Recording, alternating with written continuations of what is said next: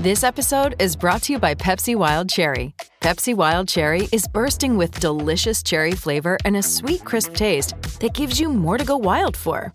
Getting wild may look different these days, but whether it's opting for a solo Friday binge watch or a big night out, everyone can indulge in their wild side with Pepsi Wild Cherry. Also available in Zero Sugar. So grab a Pepsi Wild Cherry and get wild. Nomad, we're live. It's another Friday edition of FRL. One day before Leap Day, as you pointed out. Yeah, that is your fun fact for the day. Tomorrow is Leap Day, and uh, it doesn't count. And so whatever happens tomorrow, there are no rules. Uh, I don't know that It's that's, basically the purge. I don't know if that's how it works. Uh, if you don't think that the fact that Leap Day is tomorrow is a fun fact, then you can just get out of here right now. Mm-hmm. Um, but other good things going on other than Leap Day, we have NCAA allocations. Yeah, we do. and you've been deep in NCAA allocations. We're going to get into those in a little bit. Uh, we've got other things to talk about. We've got conference weekend coming up next week. Um, we have trophy talk. We've got the coronavirus taking over the, the wrestling world in Asia and uh, high school state tournaments. So we're going to get to all of that here. And yeah, glad to check in. So you've been neck deep in allocations and you projected those last week. How how close were you to? to Oh man, I should have done that. I didn't run the numbers. I had, uh, I think I had 276 projected, and 283 was what they finally came out with. Okay. The so the thing that I that the thing that I used to struggle with was guys who would get RPI, get over the, the well, formerly 17 match limit. This year it's back to 15 over Yep. the 17 match limit, and where they would fall in, and that would always screw me up. This year, where I got screwed up was there was there was, you know, this has been. I think this has been an even more weird season than in college wrestling than usual. Obviously, like every college wrestling season is weird and has goofy things, but I think this one has been even a little weirder than usual. And where I struggled was I had a few weights where I only had maybe 25 or 26 guys projected, and I knew that they were going to try to get uh, to 27, 28, or 29. So I knew I was going to leave some on the table. Sure. I just didn't know where, you know, basically what will happen is a guy who's maybe just outside the coach's rank that gets into 29th come, you know, so the, the last coach's rank was like the 13th or whatever. So come the 27th, they go from out of it to 29th, right? So then they slide in, or they go from, you know, their their RPI goes from 32nd up to 26. Okay. So those were the ones that that ended up biting me, and those were the those were the ones where I screwed up. Um, Marcus Coleman did, and, and uh, Johnny Sebastian of the Iowa State tournament fame. Uh, they both they both qualified allocations for their conference. Yeah. So It looked like It worked. One, it looked like one one case in which maybe it didn't work um, was Paul Bianchi. Uh, Correct. So Pac-12 still just has one bid at 133, and um, Coach Dresser, when he came on FRL this week to talk with Christian and Ben and Bradkey, he said he mentioned a, a you know a school that sent a 133 pounders, I think referring to Bianchi of, of Arkansas Little Rock, um, but Pac-12 just with one. Um, just still with one qualifier, so um, it didn't work in that case, but it did in the cases of of Marcus Coleman and Johnny Sebastian. So very interesting. Yeah, so uh, looking at the the allocations themselves, um, you know, again, we, we went over the projections on Monday, so we don't need to get too deep into them. But at 165 and 197, there were only 27 spots allocated, meaning there are six wild cards available. So theoretically, at those weights, you have the most margin for error, I would say, because of the amount of extra. Uh, the amount of extra wild cards or at large bids techn- is the technical term.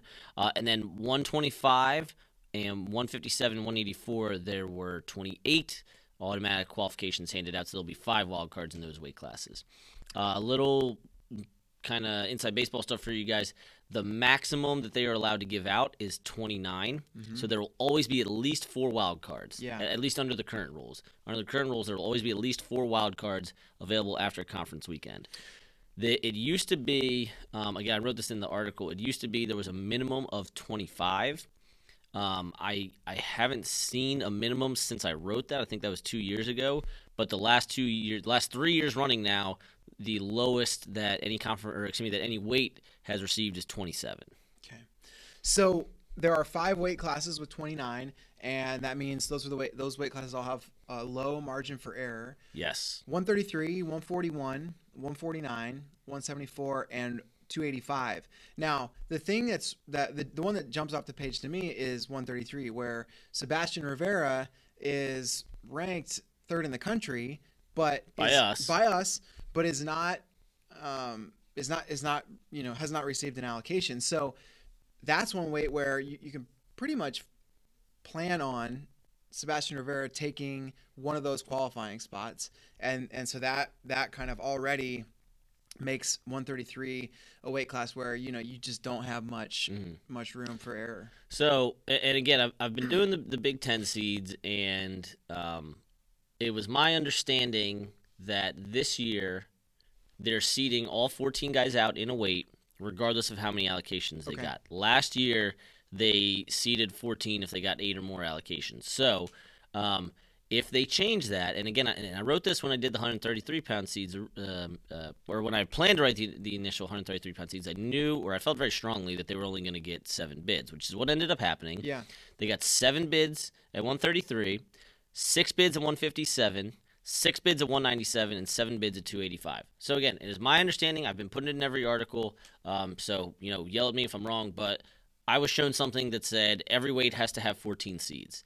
So if that is carried out, then the ones and twos will get buys at Big Tens, and then um, everyone else will will fight on. Uh, and for the the brackets where there's eight or more, there'll be a ninth place bracket. Um, you know, for 149, ninth place bracket will actually decide allocations because there's 10. Uh, and then, you know, at like 125 and 141, where there's eight allocations, they'll go to ninth because that one extra qualifying spot is a is a criteria for a wild card.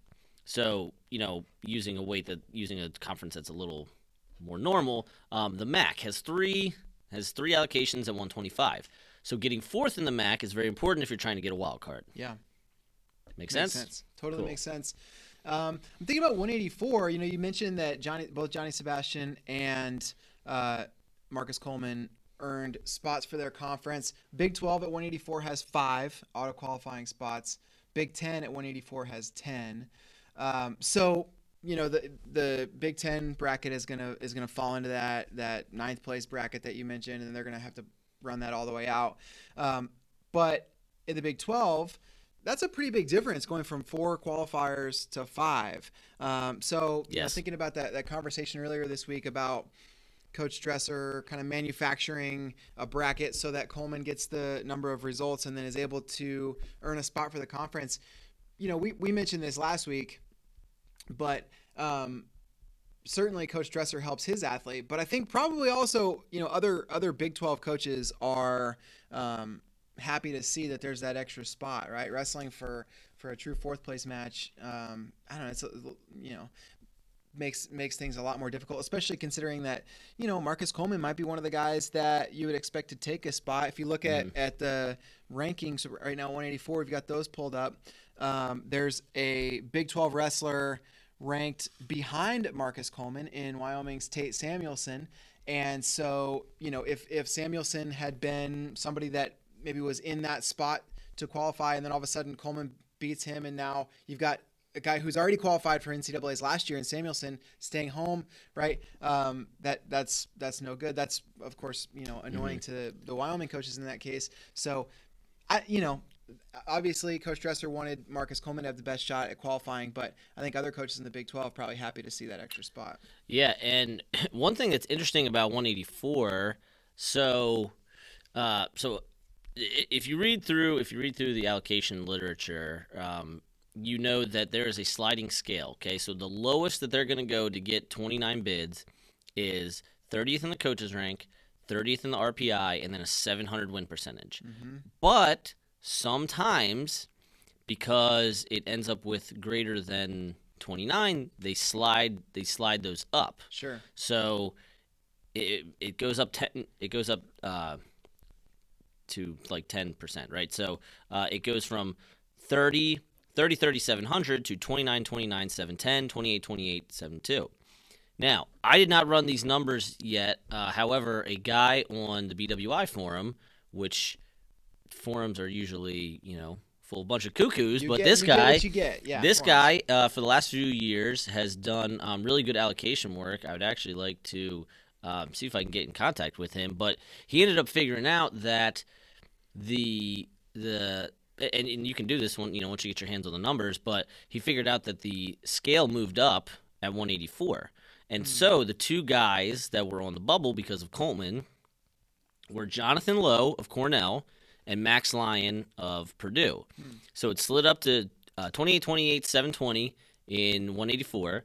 Marcus Coleman finished 28th in the coaches rank and then um, got in on, on RPI. Yeah. So the Big Ten could have had 11 qualifying spots Wow. at this weight, and the EIWA could have gone from four to five, which Yeah. in EIWA is very big because they don't do true placement. Yeah. So And- now you got to win your conference semi uh, in the EIWA 184. And those EIWA brackets are massive, right? Mm-hmm. 17 teams. Um, so top four is It's know, hard. It's hard. You got to win a lot of matches to, to be top four. Okay.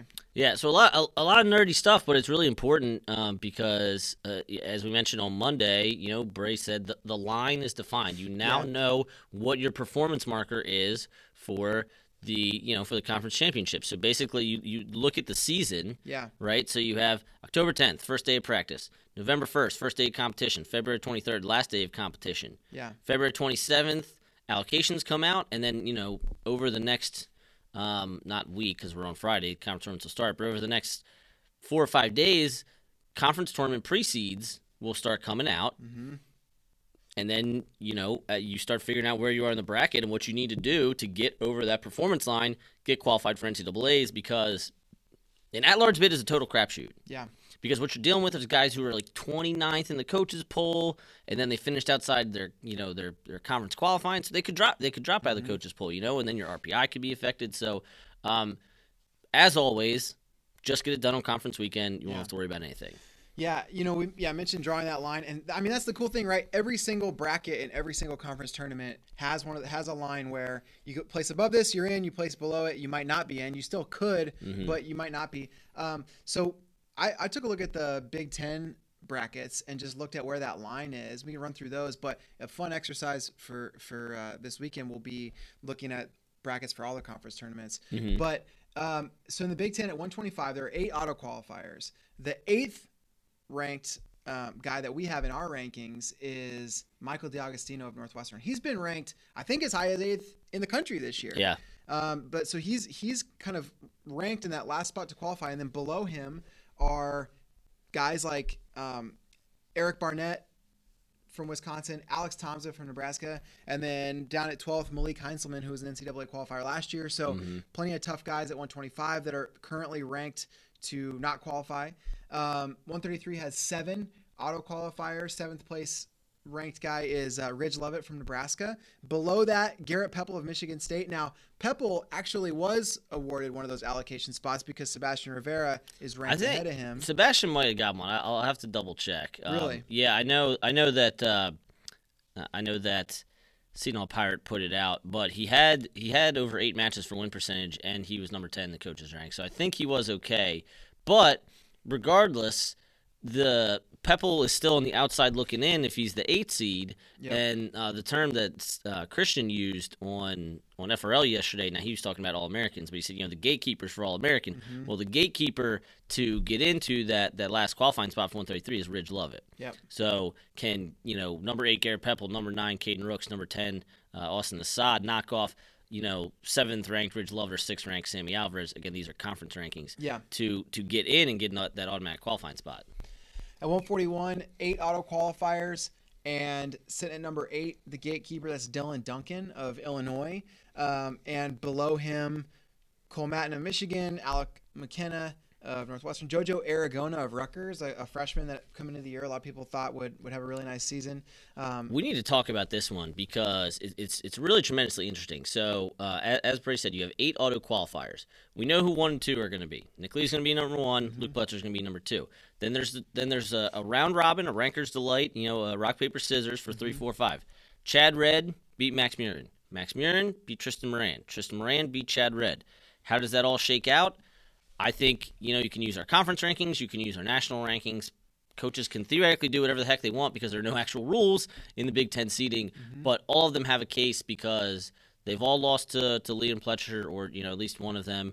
They've all beaten the guys below them, so they got to fall in line in some order.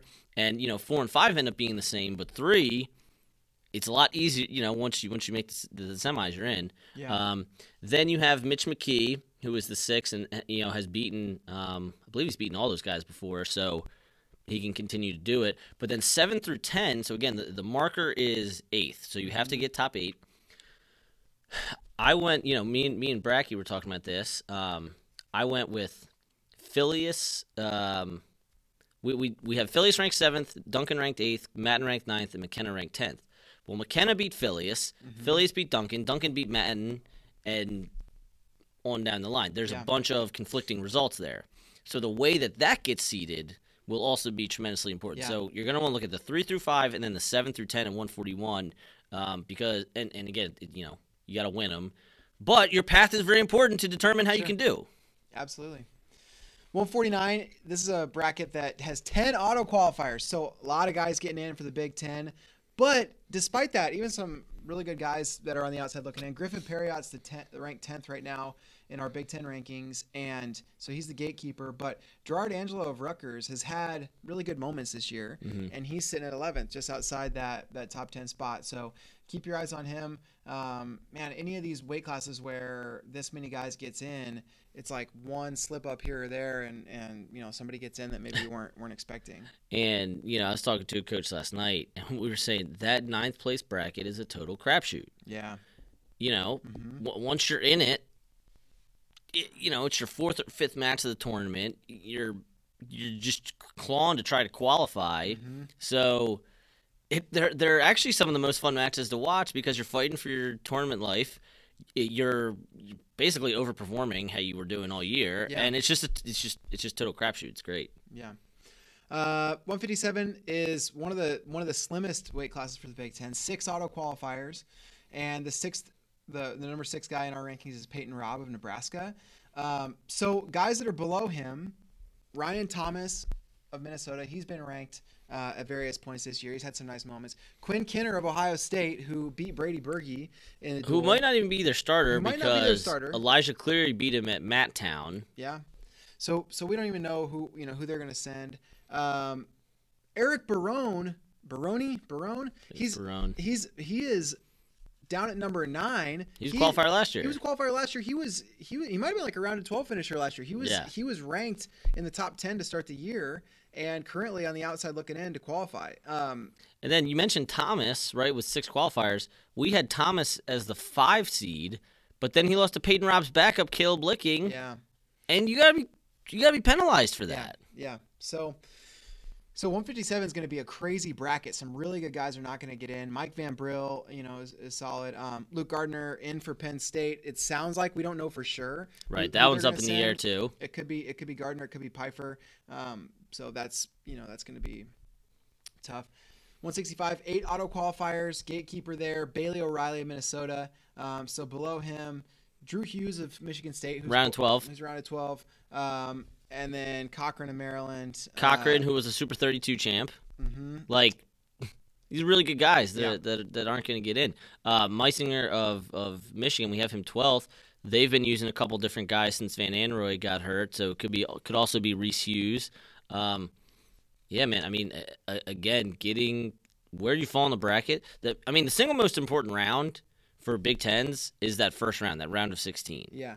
because you know every match you lose, like in NCAA's, every match you lose doubles the amount of matches you have to win on the backside. Sure. So the if you can get in to that quarterfinals, then you have so a, a much easier path. So pulling an upset in the first round of Big Tens rare, but incredibly important. Yeah.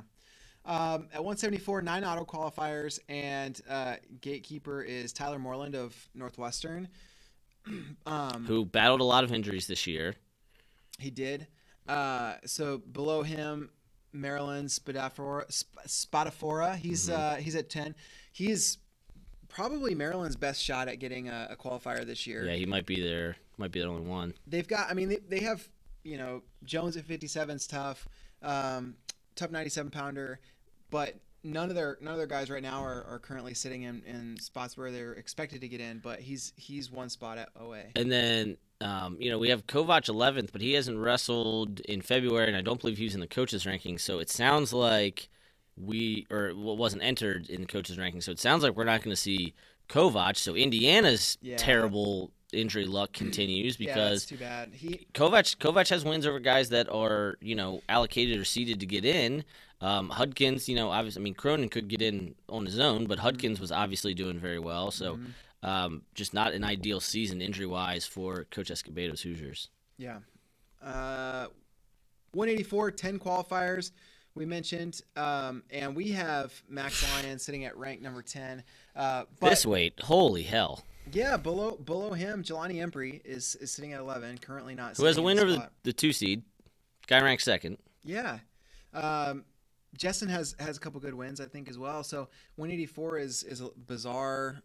It, we, we've we've known this, right? We talked about this on one of It our Friday known. editions of FRL that 184 is is completely wild, up in the air. Um, it's really hard to pick, you know, who's going to win here. But even to th- figure out who's going to qualify, I think could be could be pretty interesting. So.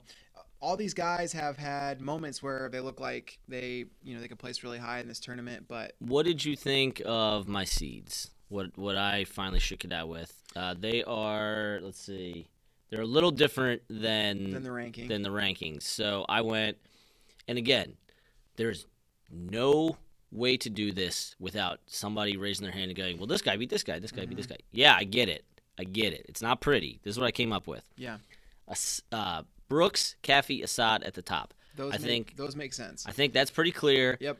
Yes, Assad, or excuse me, yes, Brooks lost to Taylor Venz. We are all aware of that. Everyone knows that. However, that was his only loss, uh, and and he beat Assad. Now, you could you could honestly make a case wins wise that Caffey could be ahead of Brooks because he beat Venz. He has more total wins throughout the year, and he has better wins throughout the year. Um, however, he has losses that you can't ignore, and the Venz loss is better than the Embry loss. Um, and then he also lost to Janzer and uh, one more. I can't remember off the top of my head. I believe it was Bronigal Yeah. that he split with. So because of that, we got Caffey too. Assad is the only one that I can think of. Assad's the only one I can think of that doesn't have a loss to a guy below him. So I made him three with the losses to Brooks and Caffey. Okay. Um, okay, so we're good with there. How about this? Four, five, six. The, this is where there's there's I feel like a lot of discrepancy. Um, you have it, Venz, Janzer, Webster, and even through seven, Webster, Jordan. Uh, Dan Seifring, our ranker, has it Jordan, Venz, Bronigal, Janzer, and Webster all the way down at eight. Um, so so what's the what's the difference there? What how did you get where you got? So basically, Taylor Vens had a very, very good season. Outside of this one stretch where he went one and three, Yeah. the one was very good. He beat the one seed, Aaron Brooks, but he also lost to Caffey, Assad, and Jordan. That's what's going to pull him down to four. Um, again, yes, I know he beat the one seed, and it sets up an interesting potential semifinal where the four beat the one, but you get pulled down a little bit for there. Uh, at number five, we have Janzer. Janzer and Webster both beat Rocky Jordan, so that's kind of how how that shook out. Um, their tiebreaker, I, as I wrote in the article, the tiebreaker was Jelani Embry. Webster was 0 2 against Embry. Janzer beat him. So again, Embry screwing things up. Yeah. Um, he kind of he maybe prevented Caffey from being the one, and he maybe prevented uh, Webster from being the 5 which five or six is a big difference. Big difference. Yeah. Uh, and then, as I said, Jordan lost to both those guys. But Rocky Jordan beat Venz. I was there, saw that match. So you have a case where the seven beat the four.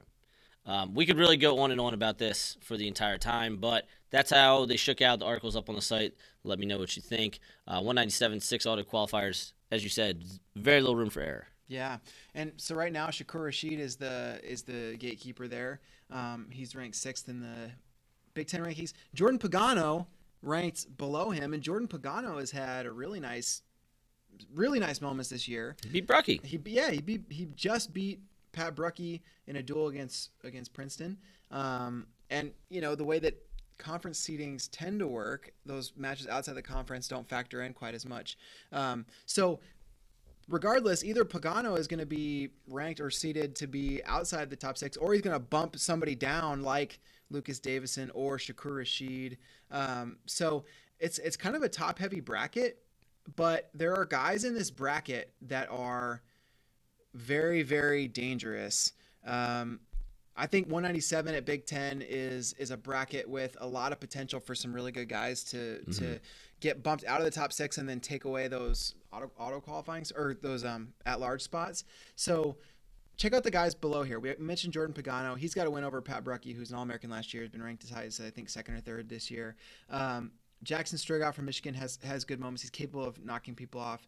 Jaron Smith in Maryland. Uh, he had a he had a win recently that was that was mm-hmm. impressive. I'm trying to remember. Did he beat Lucas Davison? Who did he beat? Uh, maybe yeah, and and you know he's had good freestyle results too. Um, Hunter Ritter. I mean, this is a guy that wrestled in Who's Number One. He's yeah. obviously battled injuries and transferred, but a guy talent wise that could certainly uh, break into that top six. So yeah, 97 is going to be um, four guys there that could a little bit of a crapshoot. Could cause a lot of problems. 285, seven auto qualifiers, and the top half I think is just what it's going to be. Um, you know, no disrespect to uh, uh, Thomas Penola, Luke Luffman, Alex Esposito, but I just think the top seven is going to be the seven. Just what order are they're going to get shaken up into. Yeah, Penola, uh, you know, has been ranked this year. He's had some good moments, but um, yeah, the, the guys ahead of him, um, directly ahead of him, are Nevels, Traub, and then Jensen. And uh, you know, I, I don't know that he has a win over over guys of that caliber yet this year. So, um, so yeah, interesting stuff. Draw that line for all the conferences. It's really, uh, really, really kind of you, know, you learn some things looking at who's supposed to be out and who's not.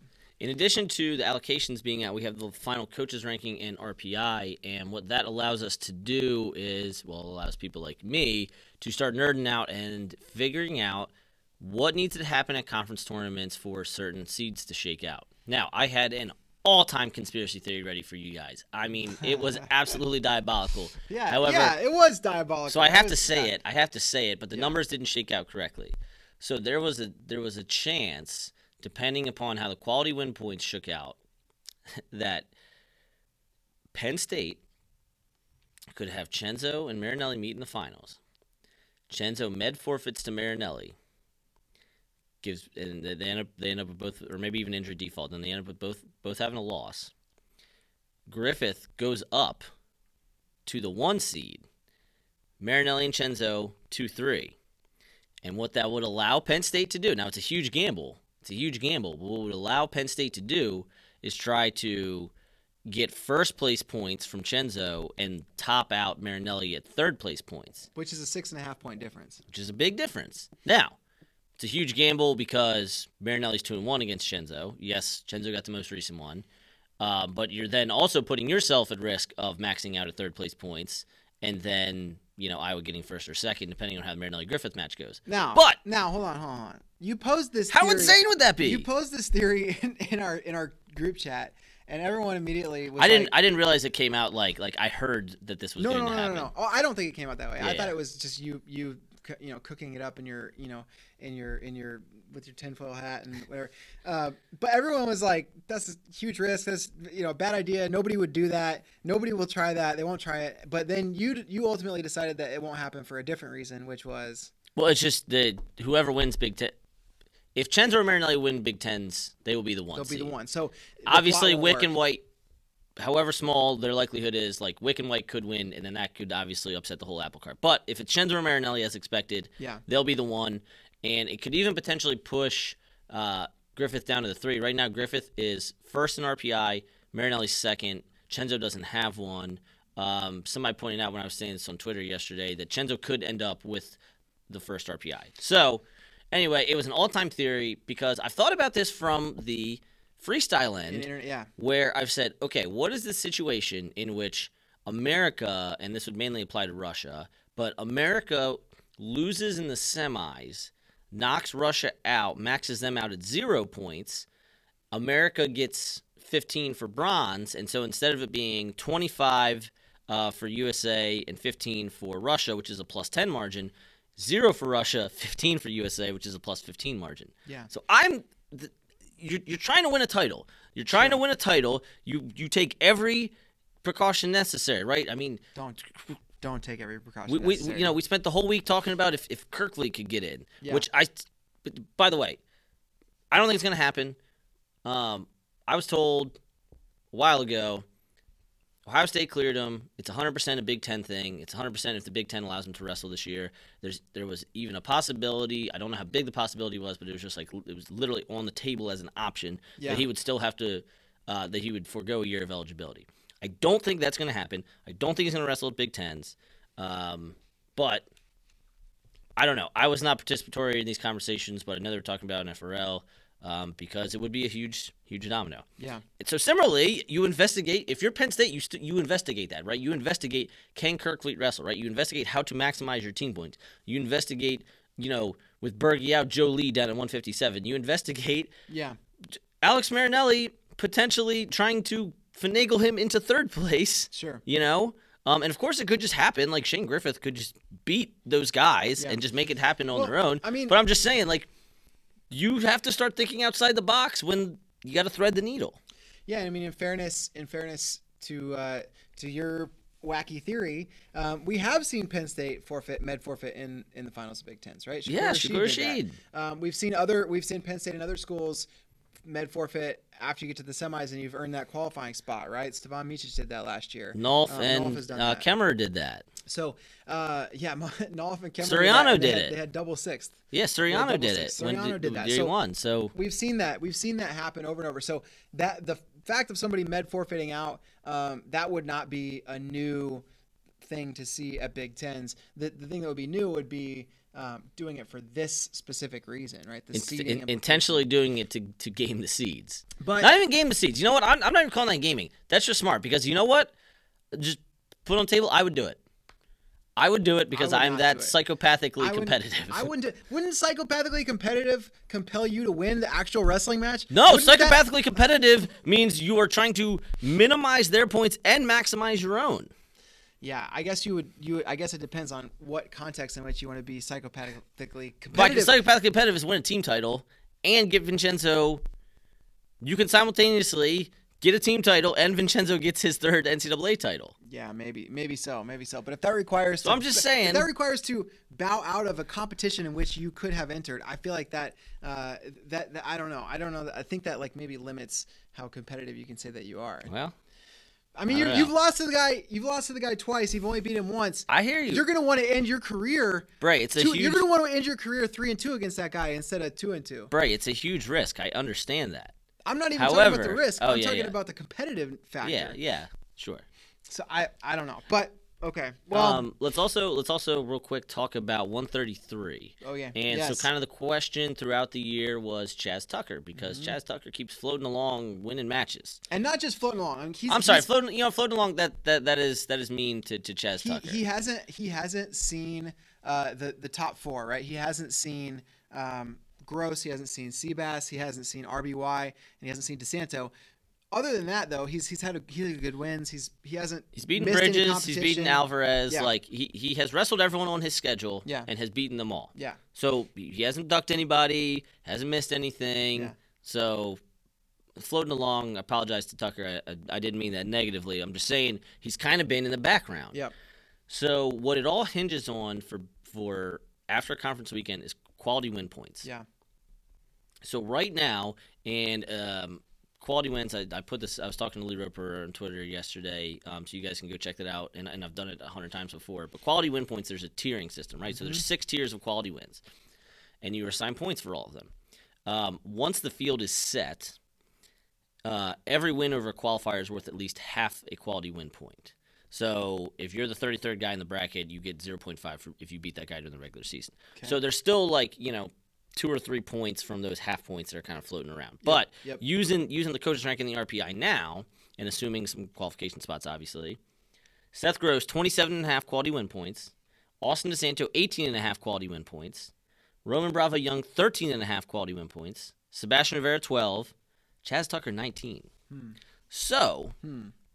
you have a situation, and again, you and, and if you beat someone, you only get that quality win point once. So uh, Tucker beat Montoya Bridges twice this year. He doesn't get multi, he doesn't get double points for which beating al- Bridges. which also just to pause that's that's probably why like Shane Griffith can't be the one is because if he, be, he he would beat Shields again, Right. but Which is a huge win. He would huge- get points for that. huge win, but he wouldn't get the points. Yeah. Right, right, exactly, exactly.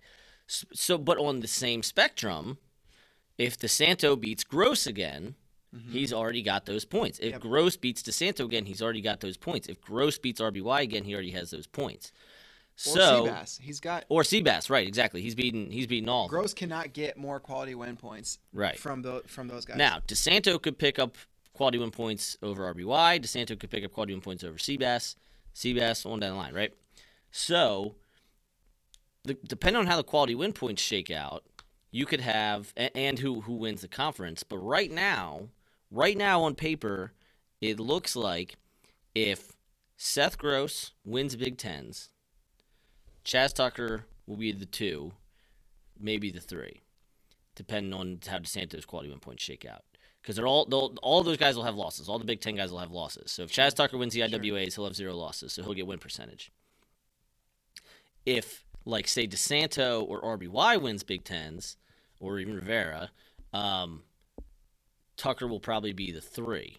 But either way, it's looking like Tucker will be the fulcrum that breaks up those guys. I don't see any path for Tucker to get the one though, That's what I was- unless the I was- coaches rank that's what I was just gonna ask. unless the coaches rank changes, which that's part of why Griffith can't go up because if you have Chenzo one and Marinelli two in the coaches rank, yeah. and then Griffith three, why would your logic change? Yeah, unless they to lose jump- to, s- unless they lose to somebody other than Right, right. If they lose to Wicker White, sure. But why would your logic change? You would either keep it the same or you would flip, Chen, you know, Chenzo Marinelli Right. if Marinelli beats Chenzo. Right. So it's a similar thing. Like if any of in- in the coaches rank, if any of Gross, RBY, DeSanto win Big Tens, they're still going to be ahead of Chaz Tucker. But it still looks like Chaz Tucker will be the one to break them, break them up. Yeah, interesting. Um, so one question about quality win points. So uh, RBY beat DeSanto by injury default. Does that count as a quality win? That counts. So RB, so any win that RBY has over DeSanto will not be. There's no quality win points up, up for grabs in that potential. Correct. match. Okay.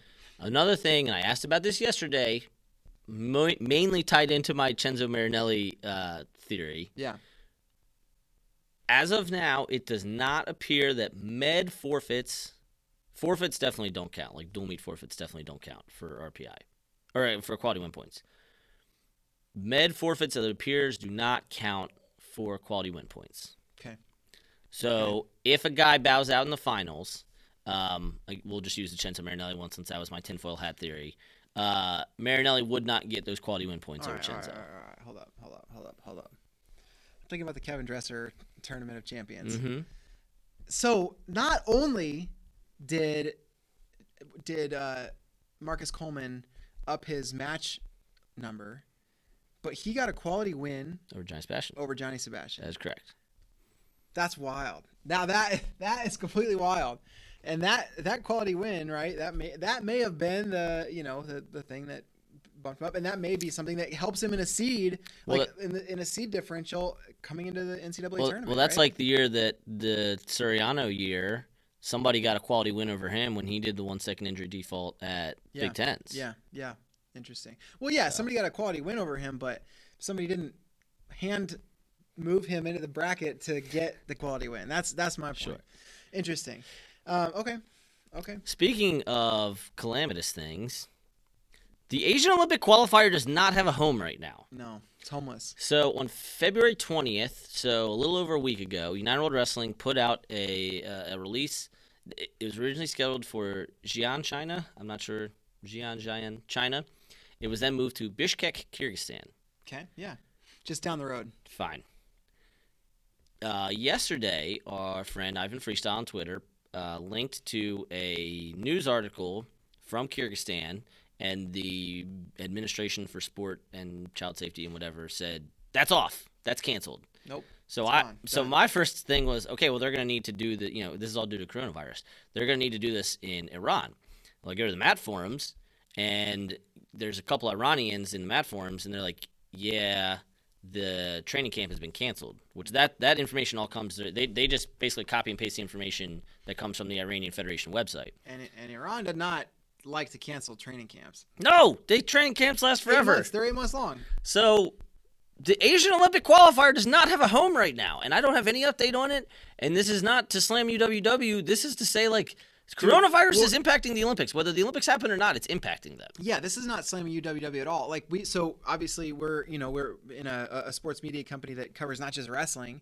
We've got somebody right now from our staff covering a bikes event who is stuck uh, somewhere abroad, right? He can't, Yeah. he can't get out of, of the country, right? We've got events left and right getting canceled, sporting events that, that are happening uh, around the globe. So it's, yeah, this is not a UWW thing. This is, th- this coronavirus is like, it's impacting not only the economy, but now, you know, bleeding into sports, you know, and, and in an Olympic year, Yeah. there's been talk that, that the Olympics themselves might be canceled. We don't think that's going to happen, but, um, There's so much money involved. I just don't see that I, happening. yeah, it doesn't seem like that would happen, but uh, but the Asian qualifier is pretty critical to formulating the brackets that are gonna Yeah. that are gonna happen at, at the Olympics. So, um, yeah, really crazy, especially uh, yeah, I mean. Especially, you know, the men's freestyle side, seeing which which ones of those guys get in is going to be going to be crazy. So I don't have an update. I just wanted to make you guys aware of it because it's a it's a thing and it's bad. And you know, UW has to work with, you know, CDC, whatever of you know all these Asian countries to figure out. But could they host the Asian Olympic qualifier like not in Asia? Yeah, yeah, uh, they might have to, but how, You know what I mean? Like, But the, uh, yeah, they might have to. I don't know how you get if there are travel bans. I don't know how athletes get from a Sure, country in which they can't travel to some neutral site that's that's in a different continent. But um, yeah, I mean that might have to happen. So who knows? Who knows Nuts. what's gonna happen there? trophy talk. Trophy talk. So I've really enjoyed. I'm, I've the last article in a series coming out today. Um, really enjoyed writing a, an article series. Mentioned it last week. Looking at a bunch of the teams that have been in the top four trophy contention. So those of you that don't know, they give out four trophies at the NCAA championships for the top four teams. And so what I did was I took um, the projected team points that we had for each of the teams ranked one, two, three, and four every week this year, and then I, I averaged out, you know, what it what it t- would take to finish in first place, second place, third place, fourth place, and then kind of looked at that. I took that average of the fourth place teams, and that's the number that you got to figure any team's going to have to clear, right? That's the hurdle that you got to get over if you want to win the trophy. Um, so that number was fifty three point two six, something like that. Uh, but what that means, first Excluding of all, bonus. that's including bonus points, right? So that's a pre-bonus number. Right. Um, a lot of you know, a lot of years teams, you know, can can count on minimum of you know ten bonus points up, Sure, to, up yeah. to twenty, whatever. Um, but we didn't we didn't look at bonus points for that series, and so I would encourage you go go look at that if you're you know if you're a fan of any one of these teams, um, go check that out it's really cool to kind of see how each individual on the team contributed to the team's points throughout the year and how those progressed.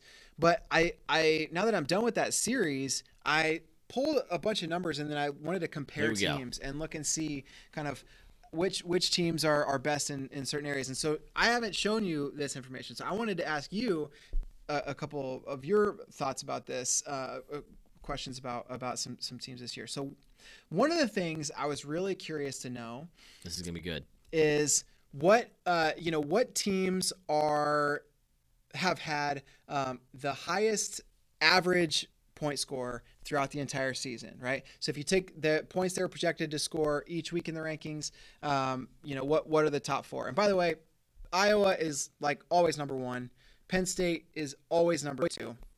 So beyond that, uh, who would you imagine to be um, teams three and four in terms of the average points they've been projected to score this year? I would imagine there were points where Sasso was one, Pletcher was one, and Kollin Moore was one. So I would imagine that the highest third place total came from an Ohio State team. Yeah, that's right. So, and, and there's two ways to talk about the high, right? There is the highest average number, like the average number of points that the whole team is predicted to score throughout the year, and then there's also the sum of the individuals' um, highest ranking. So, what that looks like is, like, let's say you know you were ranked number one in the country, and I was ranked number one in the country, but we were ranked number one in the country in different weeks. Uh, when you look at the average, you look at like each week what was the projection, and then average that. When you look at right. the high So, individual, so saying Luke Pletcher was ranked number one for a good portion of the year. Um, at some point, so you basically you take his number one and Sammy Sasso's number one, Right. acknowledging that Sasso was also down here, Yeah. and you know Pletcher is now number two behind Nick Lee. But just theoretically, if they were ranked that high, they could theoretically end up being a national champ. So that's what you're saying. You're pulling them from. You're pulling the, the best version of that guy Right. and the worst version of that guy as well. Right. So, um, Ohio State did have the third highest average number of points. They uh, they were cons- you know consistently you know most consistently the, the third highest scoring team, and so um, yeah, so it was Ohio State. And then any guess on what was fourth after Ohio State? I'm gonna say Wisconsin. That's right. It was Wisconsin. Here's where things get interesting. If you take that other high number, hmm the um, the high of the sum of all of the individuals' rankings, right? So the best version of your 10 starters, and you add that all together. Iowa's still number one, Penn State's still number two, but there's a team that's number three that is neither Ohio State nor Wisconsin. Who is that team? Uh, is it Arizona State with Zahid? It's not. Okay. Um, Yeah. is it? Oh boy. Somebody's gonna be upset that you can't come up with this team. Um, is it Princeton? It's Nebraska.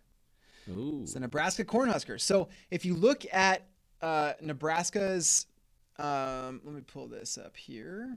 Yeah, I know where you're pulling from here, buddy. There we go. If you look at uh, the highest, the, the, it's hi- the sum of the high individual points for Nebraska, that is 74 and a half points compared to Ohio Oh, wow. State's, which is 72. wow, um, even with Ohio State having three separate number ones, Yep. because Nebraska, mm, they haven't had anyone ranked number one. They haven't, but they have. So that means their their team depth is they have really really solid team depth. So wow. Um, so yeah, so that that is really interesting to me. Uh, looking at all these numbers and comparing teams together, it does seem that our current top four are probably the four with the best chances to um, to bring home those team trophies. But the article series is really interesting because there's a clear path to team trophy for a lot of these teams. Um, one of the things that is, Okay, so looking at this now, you took out Arizona State because no Zahid, and you took out, or you didn't take out Northern Iowa, but Northern Iowa's went down, no Holschlag. yeah, so you excluded well, those. No, no, th- this, these numbers still include Holschlag. These these Northern What? Iowa numbers still include Holschlag. Yeah, so He ain't wrestling, dog. Well, I'm just looking at what the season looked like for these guys. So I'm not. Yeah, th- um, this is just to look at what, what happened this year, not to look at what you know where, where we're project where we're projecting them to finish.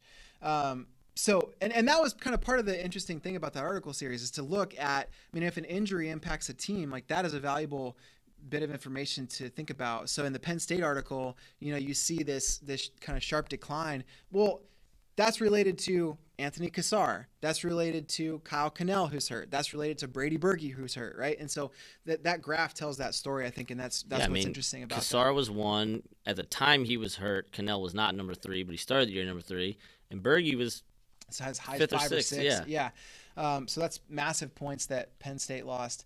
Uh, all right, so you you probably already know this. What do you think is the highest or sharpest growth? The team that that had the lowest number at one point, the lowest ranking at one point, and then and then grew the, the sharpest. It has to be Purdue. When I was looking at the when I did my midseason awards, Yeah. and I gave it to Tony Ersland, it was in part because he had I think four guys who were unranked or outside the top ten who climbed in the top ten. Yeah, yeah. They, That's really impressive. to start the year, the preseason, they were projected to score nine and a half points at the NCAA tournament, Mm-hmm. have zero All Americans. They their team has grown to a week where they were projected to score 46 and if you add up all their individuals best performances they are projected to score 56 and a half which that would clear that that bar. So they're a very outside shot team at winning a trophy but they've got the the, the pieces in place that they could make it happen. A couple of things that Well, are oh go ahead. Well, I was just gonna say, and we kind of talked about this at the very beginning of the year when we when we realized that the third and fourth is going to be tough. Is you know the, the programs that I brought up then were the ones that you felt very confident had at least one ace in the hole. So at the time, that was you know Arizona State was the Heat, which isn't happening, but Wisconsin with Gross. Minnesota, you know, again, Gable at the beginning of the year we didn't know, but now Minnesota with Gable. Um, so th- those two have like the, the again the ace in the hole, the, the, the big bull in the chamber. Mm-hmm. Whereas some of these teams, you know, Nebraska, yeah, we certainly acknowledge the team depth, but Yeah. you know, can could Isaiah White get seventh? Sure.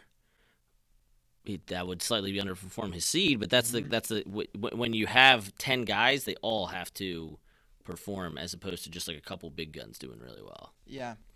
Um, Northern Iowa is an interesting team uh, in that they lost all those points from Holschlag, but you know they they've made up some ground in uh, Lujan now being ranked number one. So Mhm. you know that'll be interesting.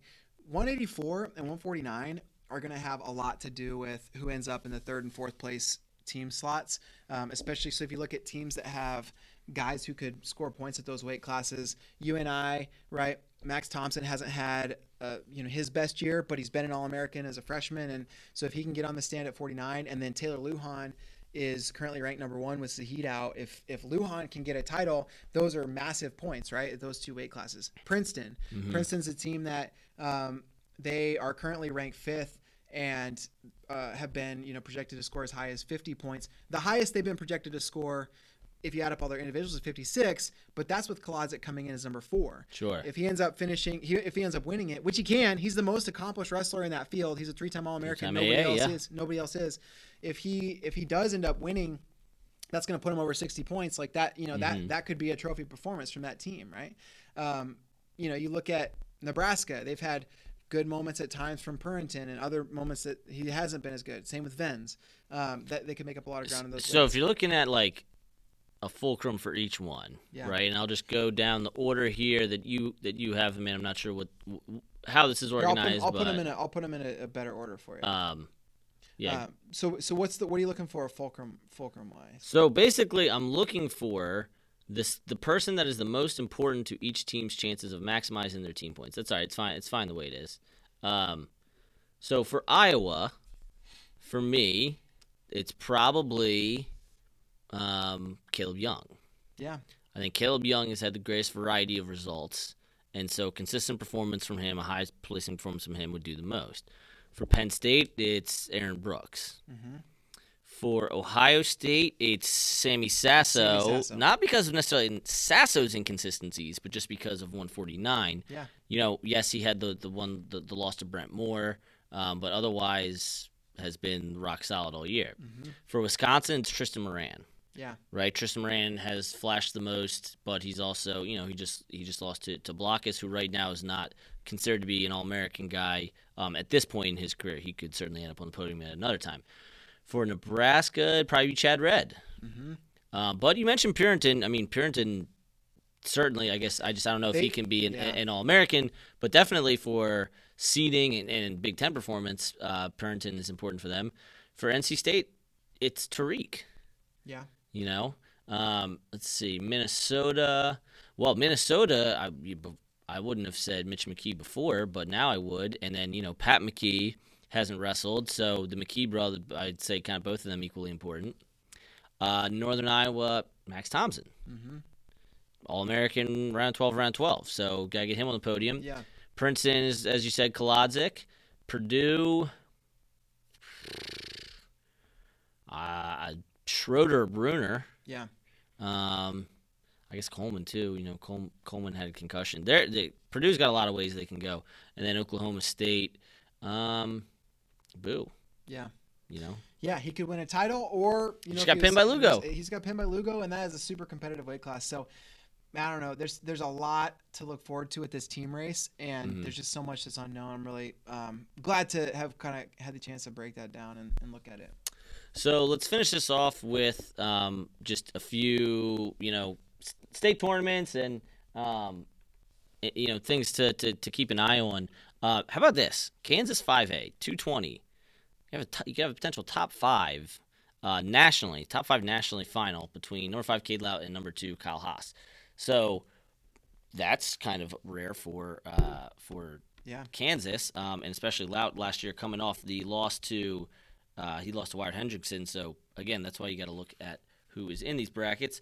Uh, 113 California started yesterday. You know, you're looking at a potential one between Richie Figs and Joey Cruz. Um, Cruz did take the one in Flonats, but otherwise that has been all Richie Figs. Um, and so it's just a matter of can Richie Figs hold on to his, his number one ranking.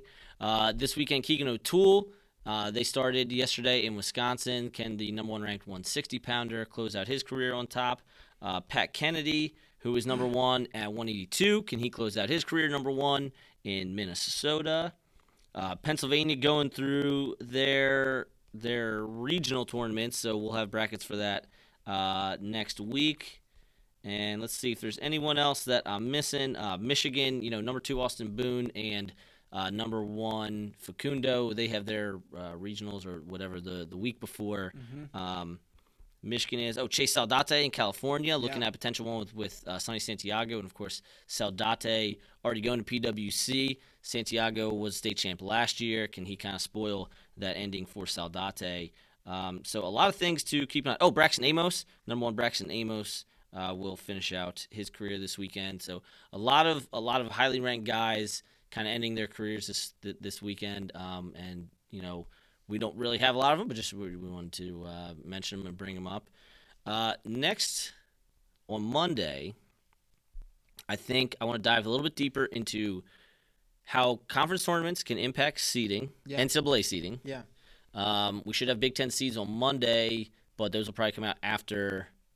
Uh, after we do the show. After we do the show, so maybe we can kind of speculate a little bit of there. Um, also, see if we can get an update on the Asian qualifier. Um, give you an update on how some of these these high school tournaments shook out. Mm-hmm. Uh, you're done with your Trophy Hunter series. Yep. So what is the next thing coming up for you? So we've got EIWA preview coming up, and then I'm going to be switching gears and looking forward to PIAA's. I'm heading out to Pennsylvania, heading to Hershey for the first time. Really excited to check it out. Pennsylvania yeah. State Tournament is going to be outstanding. We've got next week Big Tens live on the site. We've got EIWA's live on the site, and of course all the other D1 conferences are going to be going on. So there's going to be a lot to prepare ourselves for, and mm-hmm. uh, we're man looking forward to it. This is go time for us. If you watch Who's Number One the show, you already know this, but I'm going to go ahead and plug it. Uh, Brock Height, who does our high school rankings, he'll be doing he'll be re, uh, updating his freshman champions article, which he did last year. So talking about all the freshman champions in the history of the PIAA. He'll be doing upper weight and lower weight previews for both AA and AAA. And then our man JD Raider has been doing the top guys to watch in every grade, mm-hmm. you know, mm-hmm. in every class. Um, and then he's going to be doing a college. I think he might have already done it actually. College watch guy as far as these guys are committed to these Division One schools, and then he'll be doing a best uncommitted. So ton of PIAA content for you, ton of Big Ten content. I'll be finishing up my seeds um, hopefully today went with 197, 285, uh, and then Bray said he'll be doing EIWA. I don't know when EIWA pre-seeds come out. I was told ACC pre-seeds are coming out like Tuesday or Wednesday, so they're kind of late. Mm-hmm. Um, but yeah, we will try to we'll, we'll, try to give you as much as we can about conference weekend and you know the high school postseason when we come back on Monday. All right. Thanks for tuning in, guys. We'll see you next time.